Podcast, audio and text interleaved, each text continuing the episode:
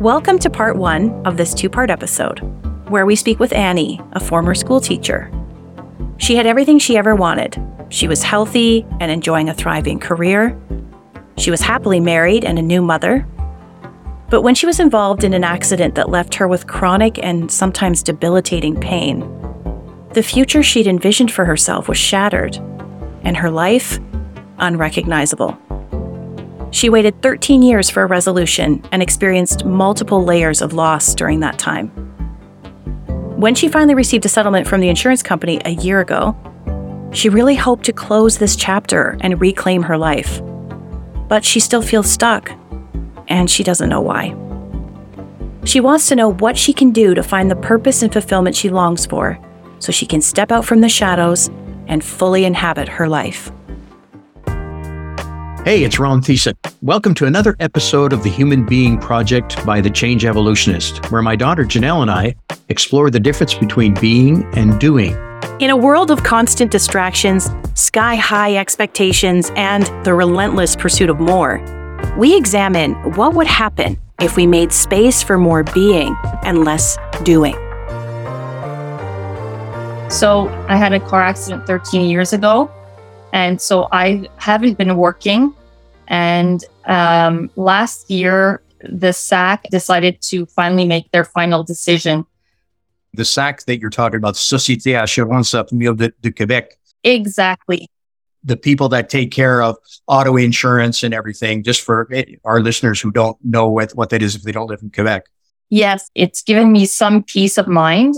But now moving forward, it's kind of left me in a state of what what do I do next? Because the okay. last 13 years I've always been in an unsure position with the SAAQ.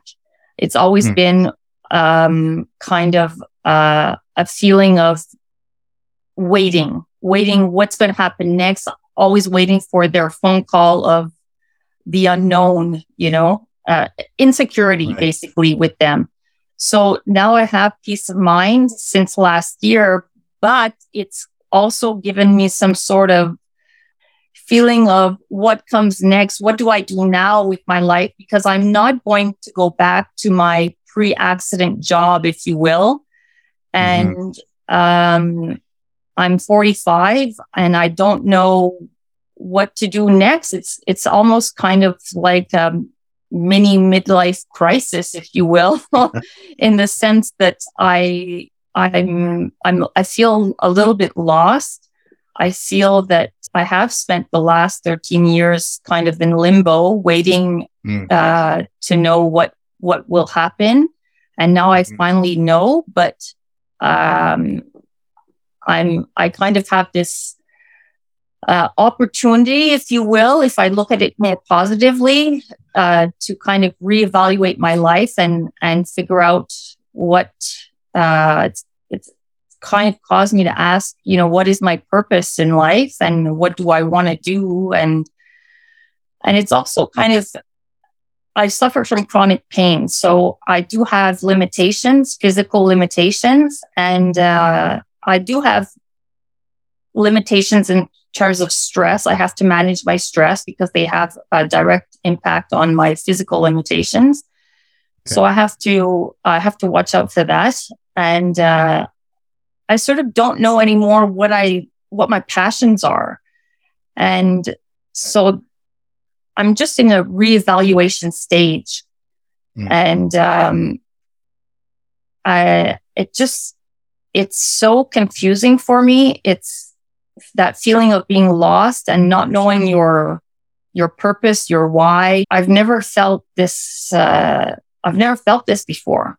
You know. So, do you mind if I take you back a step or two, uh, just to the, to find out where you're at? Mm-hmm. Uh, your 13 years of waiting for this uh, has been a long time and had a huge impact on your life and, uh, you know, changed really everything about what your, your plans were and, and everything that happened to you.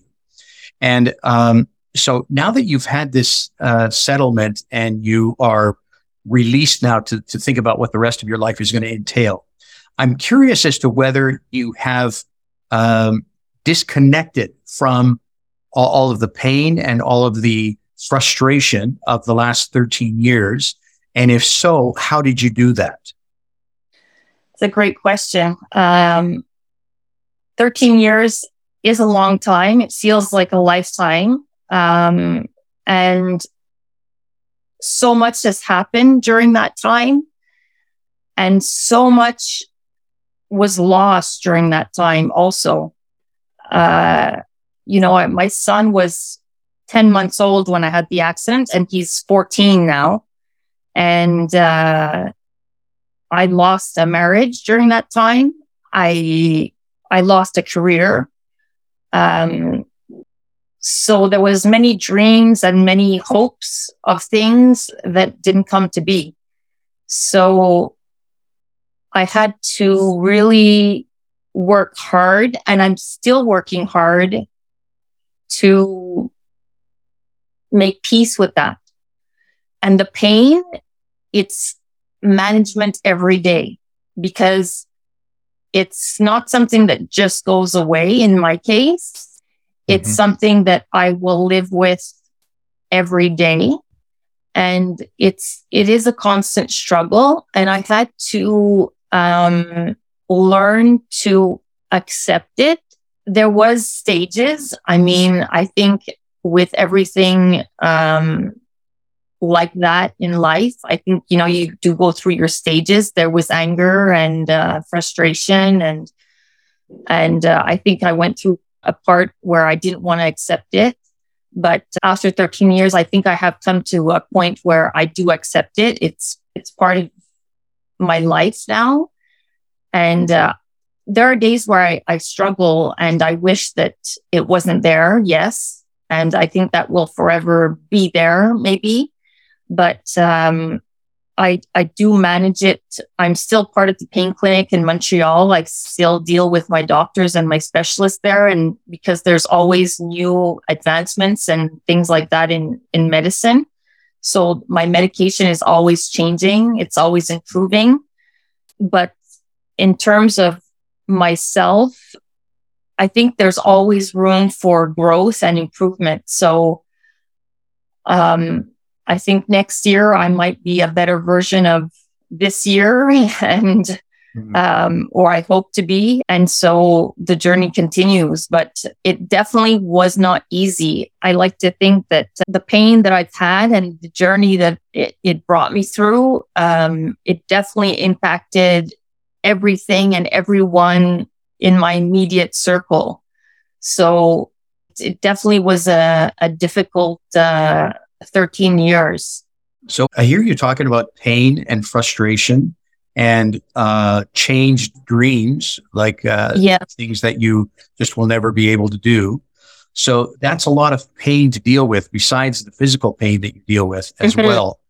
Do you have any practices in your life that help you manage the mental and psychological pain as well as the, the physical pain?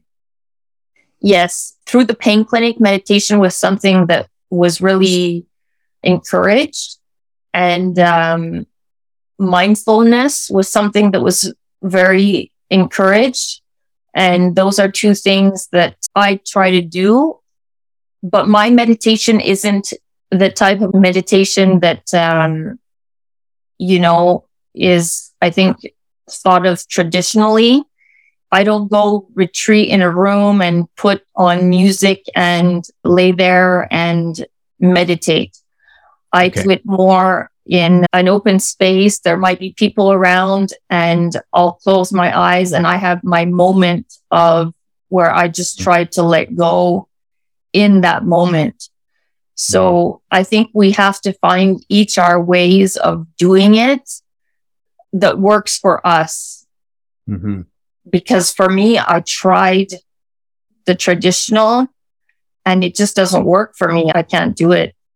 So whatever, you know, my advice to anyone who's trying to do meditation is, you know, you do what works for you. For me, wherever I am, try and relax and let go. If that's what soothes you, if that's what brings you peace, less stress, then so be it but I try so much right now is to, to just be in the moment, to not anticipate what's coming, what was. It's just to just be in the moment and, and be present because I am by nature an anxious person. So trying to, to be in the moment is really what grounds me. And that's what my big focus is on right now. And do you have results? Do you feel like you have developed something that works for you and enables you to even manage the psychological and mental pain? Is it enabling you to do that? Or do you still feel like you need something more? A little difficult to answer. For sure, it's something that helps. It contributes to managing my pain. It's definitely a contributor in terms of pain management. On its own, it wouldn't be enough. I won't lie.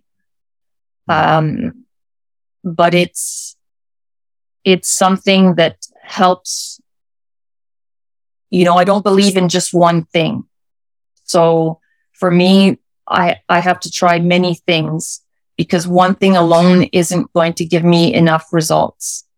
So uh, I'm a big believer in in trying many things at once to get mm-hmm. the full full results, the best that you can get to 100%. So, I mean, I'll never get 100%. I'll never get no pain, but the, the best I can do is, is try many things and the combination of it will bring me the closest, the biggest results. Right. So, uh, that's what I try to do. So, you know, there's the medication, there's the, the meditation, the mindfulness, you know, doing things around me that can lower my stress, being aware of what increases my, my stress levels and trying to lower those.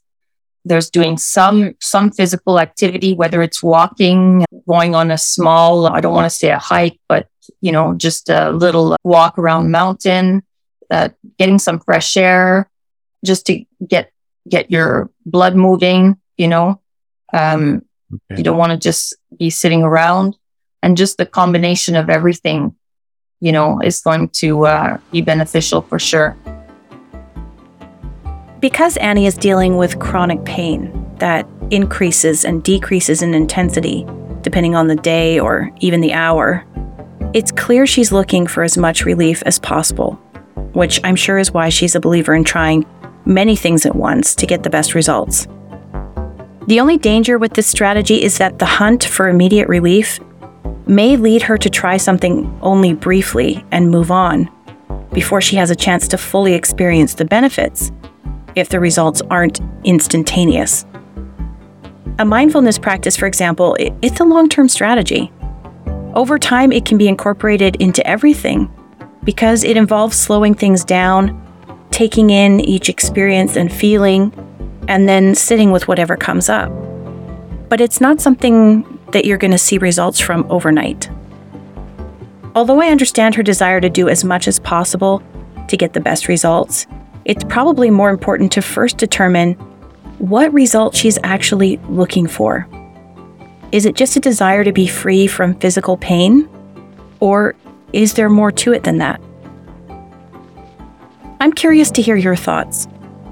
I hope you feel safe and comfortable to join the conversation in the private Facebook community or even leave a comment through Pod Inbox.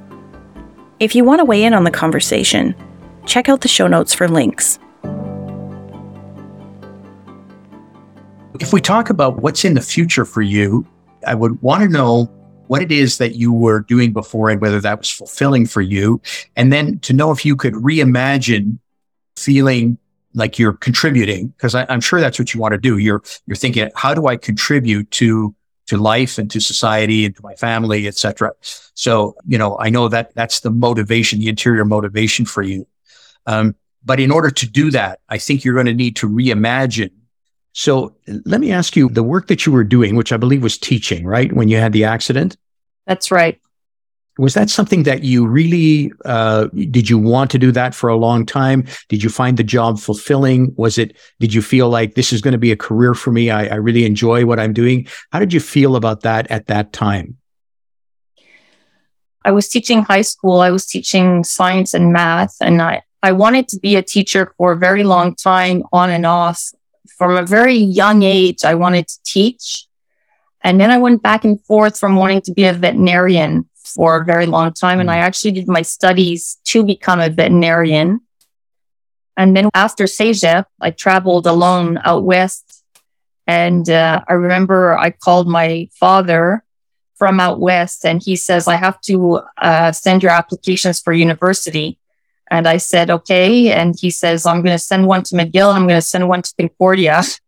hmm. And he said, uh, he said, okay, tell me what to send them into. And I said, well, what are my options? Because at that time, I knew I wasn't going to become a veterinarian because I couldn't stand having to put animals down. I couldn't stand the sight of a hurt animal in pain. And mm. so it, it, I couldn't go into that field anymore. And mm. so I had to change my options, but I didn't know what I wanted to do.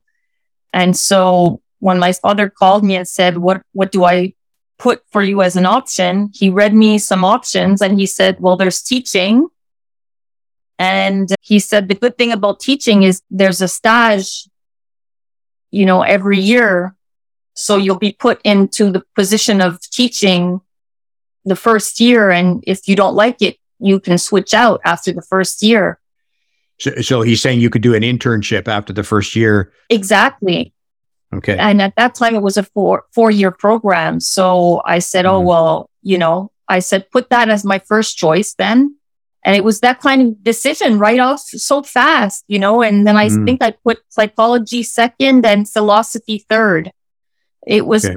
one, two, three, bang, and send my applications. And I got into McGill in elementary education and I, I did my four years. I, I, I mm. absolutely mm. loved it. Mm. But the teaching itself I taught in the private in the beginning and then I switched to high school education. Okay.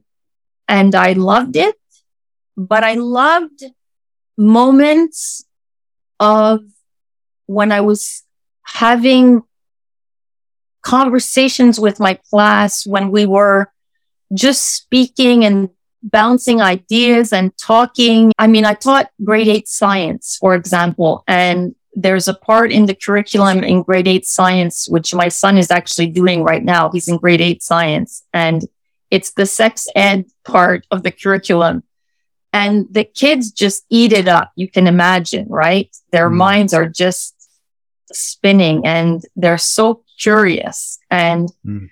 And that part of the curriculum is so fun to teach because mm. they're just so curious. They have a billion questions and so that part of teaching is just conversations, answering questions, and it's life. It's just mm. life. And you're just mm. having conversations with them. And that's what it's about. And that I love. I eat it up. Mm. But the discipline, the testing, the evaluations, all that, no, I could do without. But the human contact and just having the conversations and helping them, Oh, yes, that I mm. love. So during the 13 years, I'm just curious. I'm asking this question out of curiosity. During the 13 years that you were waiting for this to be settled, um, I, I know you couldn't teach because of the physical limitations. Were you also limited by your agreement with the insurance company that you couldn't do other work as well? Like Absolutely. it was while you were waiting, you couldn't be doing anything, right? Yeah. Okay. Absolutely. Okay. During that time, did you ever have any dreams of things that you would like to do, knowing that you probably wouldn't be teaching again? Yes. At one point, I got into a lot of redecorating my house, and I I love. There's a part of me that always been into hands-on things, and so do it yourself things, and uh, arts and crafts things. And so I got into a lot of home decor and redoing things around the house. And woodworking. I did a lot of woodwork when I was young.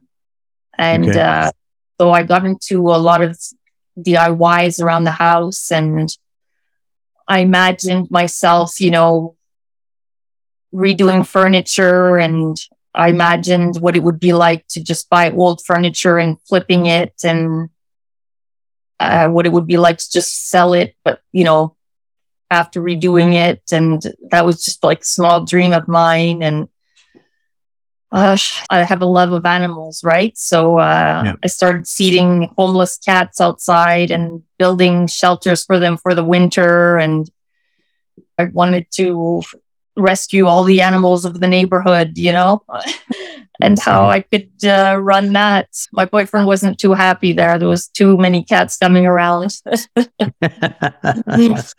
so you you have this love of animals, which is which is still there and is still strong. How much limitation do you have in things that you can do? It sounds like if you, these different projects that you had going on, you're not sitting around. You also have obviously this artistic bent as well and that decorative thing. And mm-hmm. if you're doing woodworking, you also have to have some dexterity. So yes. all those things, you, do you have those in spite of your pain? I can do them, but for very small increments of time. And it depends on okay. the day. Some days I can't do them at all. So, because I suffer mm. from cr- chronic migraines. Mm. So some days there's zero things going on, right?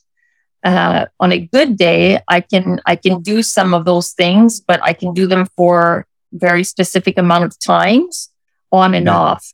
It's kind of like my cleaning around the house, right? I can on a good day I can get some cleaning done, but I can do it in small doses. So I can do it for a little bit, and then I have to stop, you know, kind of time myself, and then make sure I take a break because if not, then the pain kind of comes on, and then it that can cause like neck pain, facial pain, and then mm-hmm. migraine.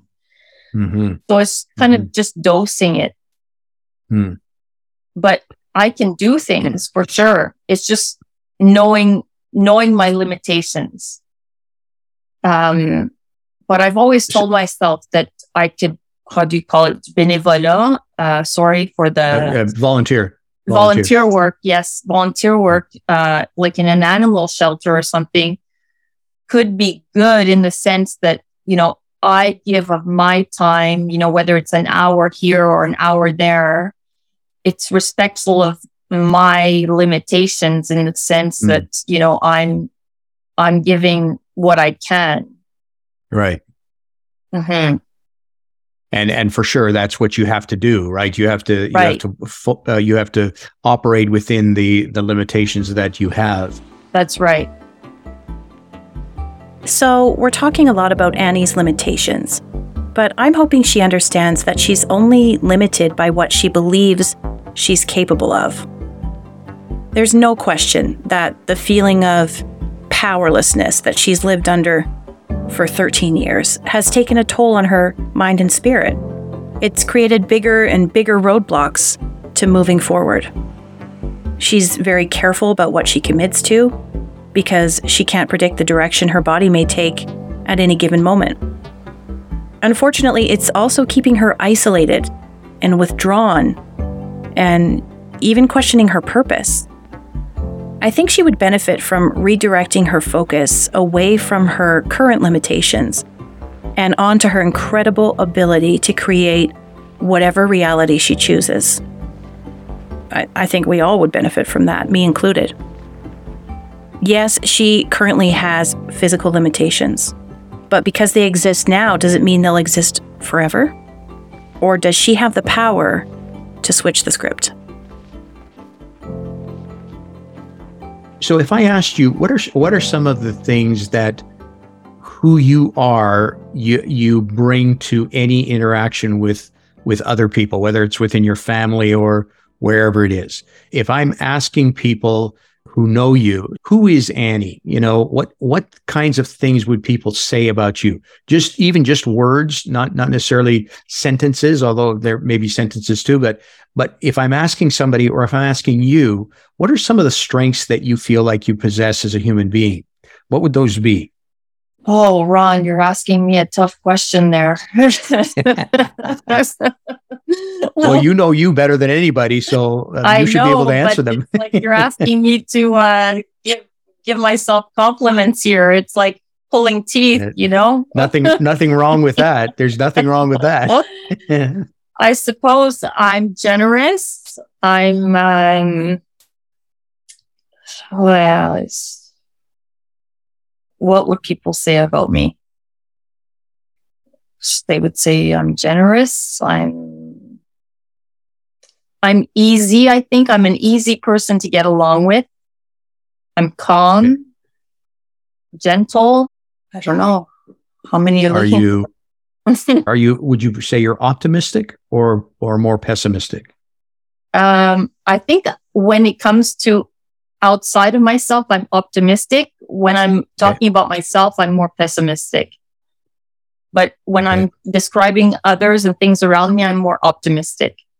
So why would you be more pessimistic when you're talking about you? I'm hard on myself. I'm I'm a perfectionist. Uh, okay. Can, can I use that word, perfectionist? Is that yes. a word that people would? Yes. Okay. Yes. Okay. Yes. So uh, along that line, then, are you organized? Yes, I'm organized. So you can m- make stuff come together because you understand the, the process and you could think through the strategy to get from A mm-hmm. to B. Yes. Okay. So are you strategic as well? You think? Uh, yes, I would say I am. What about uh, you, you, talked about some of these other things that are very warm. Would you say that you're are you compassionate? Yes, I'm compassionate. And uh, can I put together with that caring? Would you say you're caring as well? Yes, I'm caring. Okay.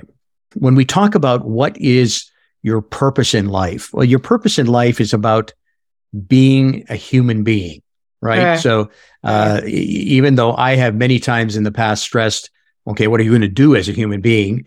Uh, but first of all, you have to you have to be comfortable to say, I am a human being, and this is what I bring to the world. And those things that you that you are, those things that you are without even really thinking about them. This this is how you show up. Those have everything to do with what you might consider being of value for you to bring to the world around you. Um, because every one of us has gifts. Every one of us has has things that we really enjoy, things that we're good at, things that we uh, that we can make a contribution with not very much effort. And those things are the gifts that we've been given.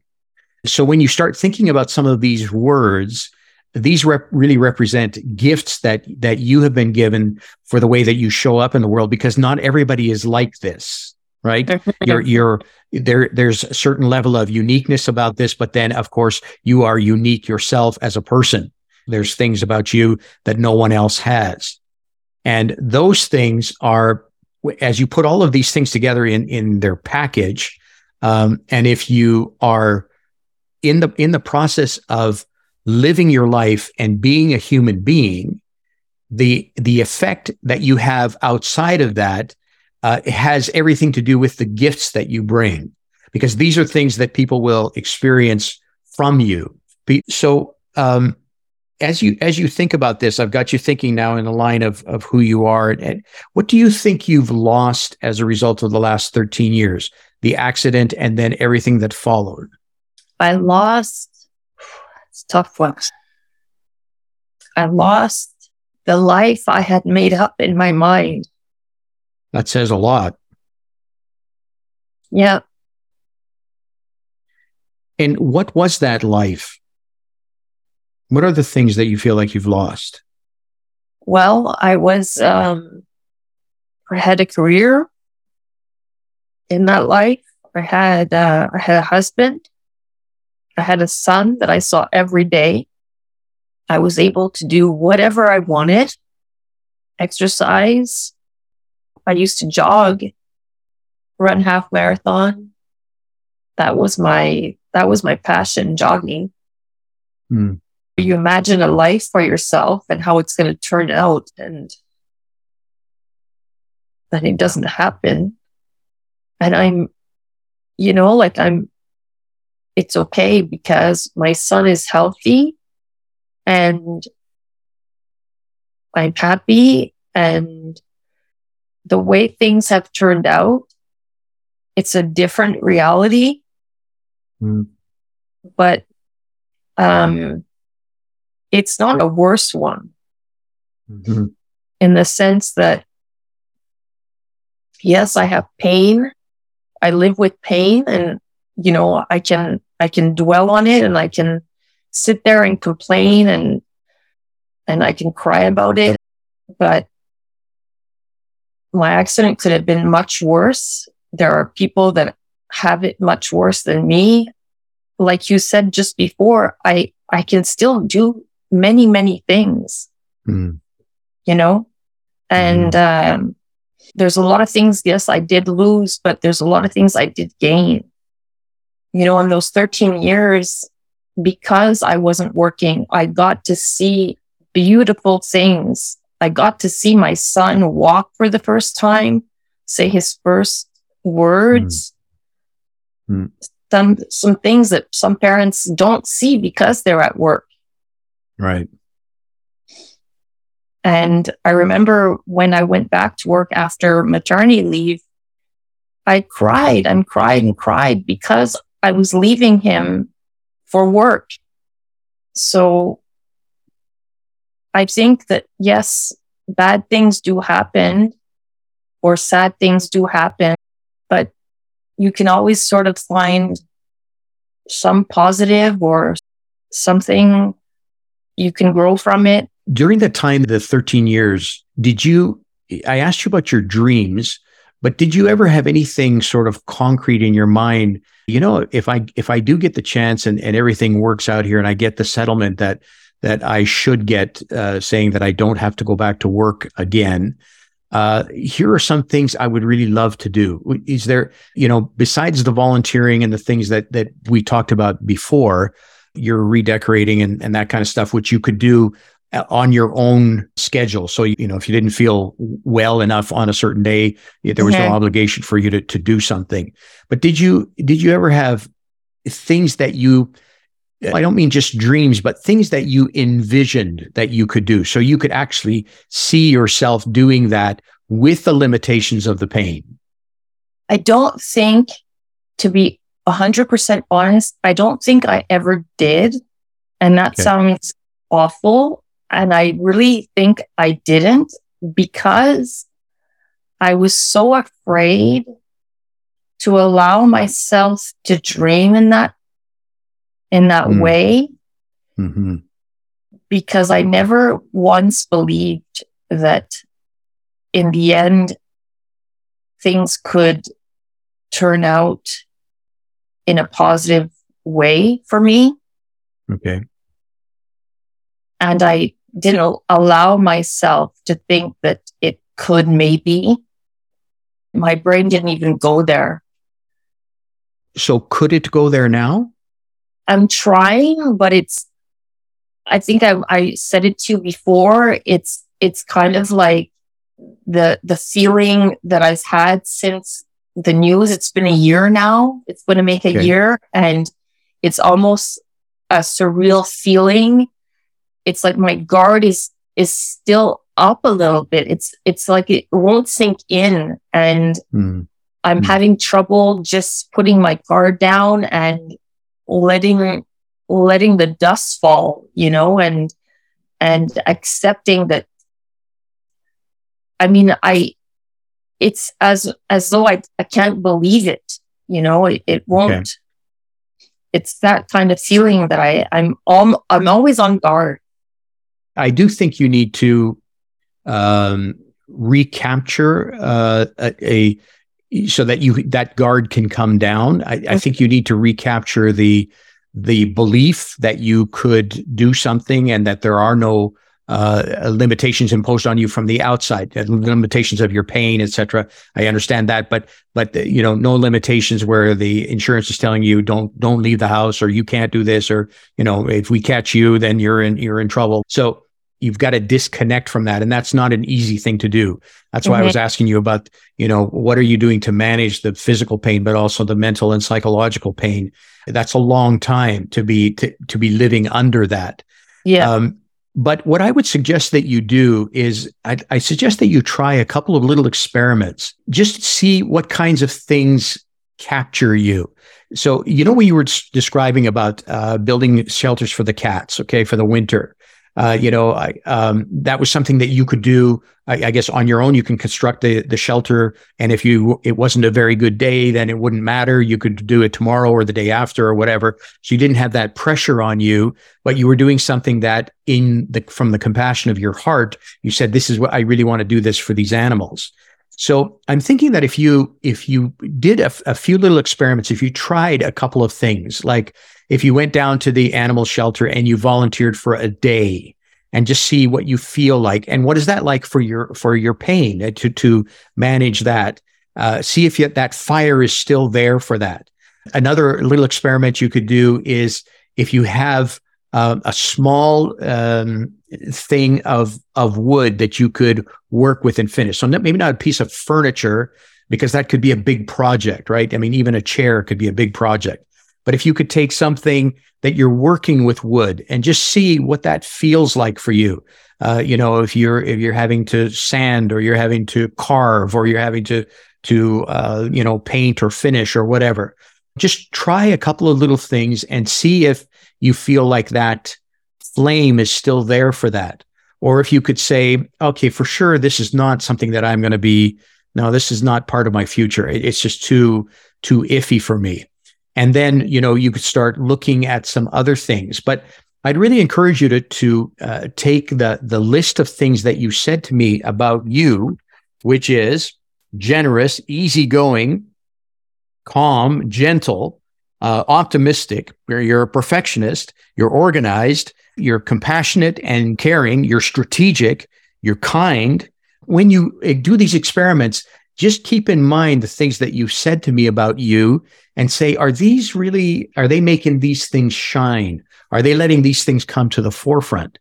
And, and if they are, uh, then you, it may be something that you want to consider. And, and I strongly suggest that you maybe uh, make a list of, of things that you've done, experiments that you've done, and things where you said, okay, this is, this is maybe, this is a maybe, this is a for sure no, uh, this is a for sure yes and just start letting yourself explore with some of the different ideas that you had when you couldn't really do anything about them.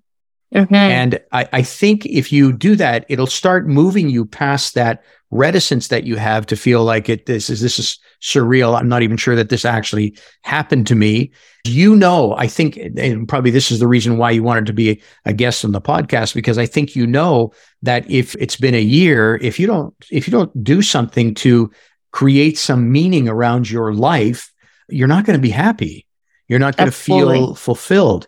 And, you know, in the process of doing that, I would, I, am going to come back to this principle of, of human being as opposed to human doing.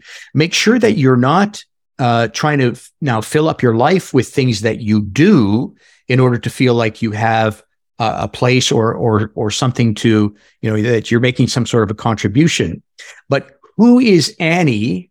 Because who Annie is has not been adversely affected by the accident or even by these 13 years. You might have tamped down some things about you that could come to the front, and that may be because of the pain. But you know, maybe there there's something there that that you want to explore. You know, I remember I used to be like this and this. I I used to be like the life of the party, or or whatever. You might want to just experiment with that kind of thing. So I think there are all kinds of things that represent who you are that you could be playing with and just experimenting with but just don't get let yourself get caught up in a thing of okay i need to be doing something now. Because what what you're doing right now is just exploring. So you want to keep track sort of of those things that really resonate with you and those that don't. And uh, and i think that as you do that a picture is going to start emerging for you of what the future might look like and what you might like to do. And you you have the luxury of time and I think that if you're uh, doing something about like this exploration and doing these experiments, I don't think you're going to feel like you're feeling right now where I, I, need to be doing something, but I don't know right. what it is. You'll be engaged and you'll be, uh, you know, experimenting with the feelings about that. So I think that would be a good first step for you. And, uh, and then maybe something to, uh, to follow up later, you know, um, we might have another conversation. Maybe you'll come on another podcast and and we can talk about the progress that you've made and and see where to go from there. But I think you got to take some of these initial steps mm-hmm. to to get the clarity that you had before when you imagined the life that you were going to live and now felt like that got snatched away from you.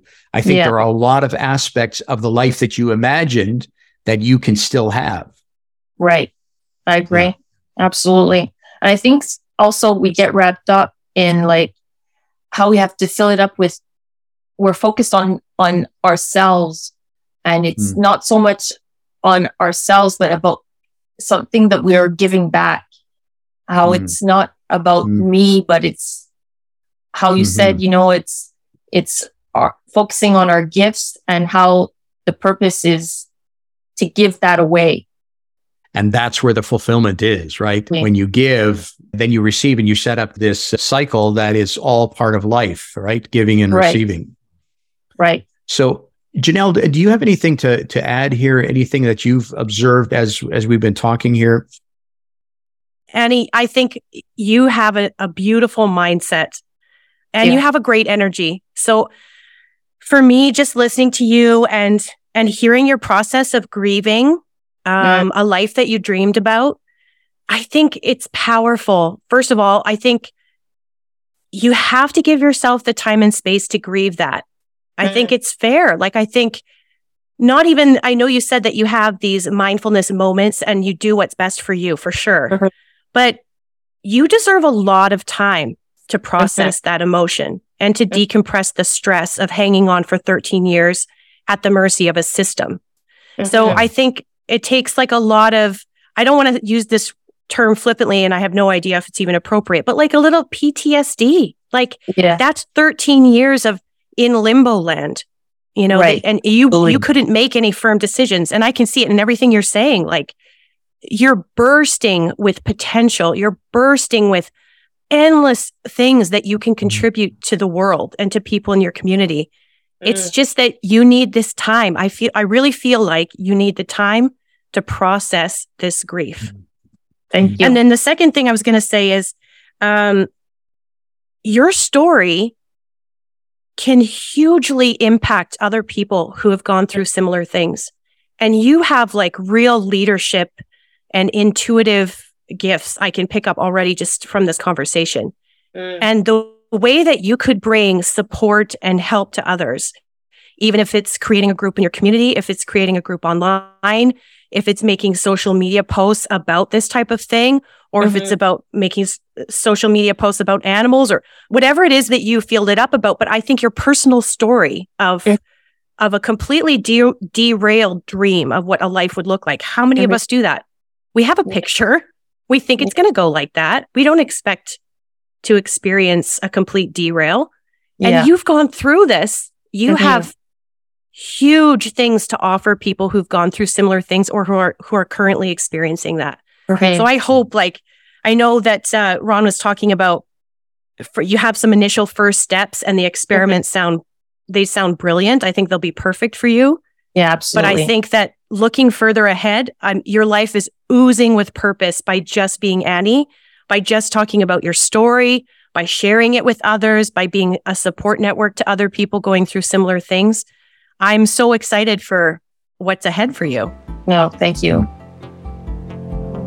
I really believe that everything happens for a reason. And although it's difficult to imagine the loss of a marriage, a career, and a pain free existence as a gift, or as leading Annie towards something incredible, there is value in the experience. And from it, she already is and will continue to impact the lives of others. I hope you'll join us next week where we connect with Annie again, just a few weeks after our initial conversation. She'll tell us how this conversation impacted her in the weeks that followed, and in a beautiful moment of honest transparency, she'll share with us what it means to be a human being versus a human doing. See you then. What did you think of this episode? Join the private Change Evolutionist community chat to share your thoughts. Find the link in the show notes. You can now record or text a question through Pod Inbox. Just head over to podinbox.com forward slash human being project and set up an account. Your question, comment, or feedback and our response to it may be featured in a future episode. So, what are you waiting for? Never miss an episode. Get notification to your inbox when a new episode is released. Download to your device or listen wherever you get your podcasts. To get notifications, go to thechangeevolutionist.com forward slash subscribe. Ron Thiessen is a practicing psychologist and educator. To apply as a guest on the podcast, please visit thechangeevolutionist.com forward slash podcast guest.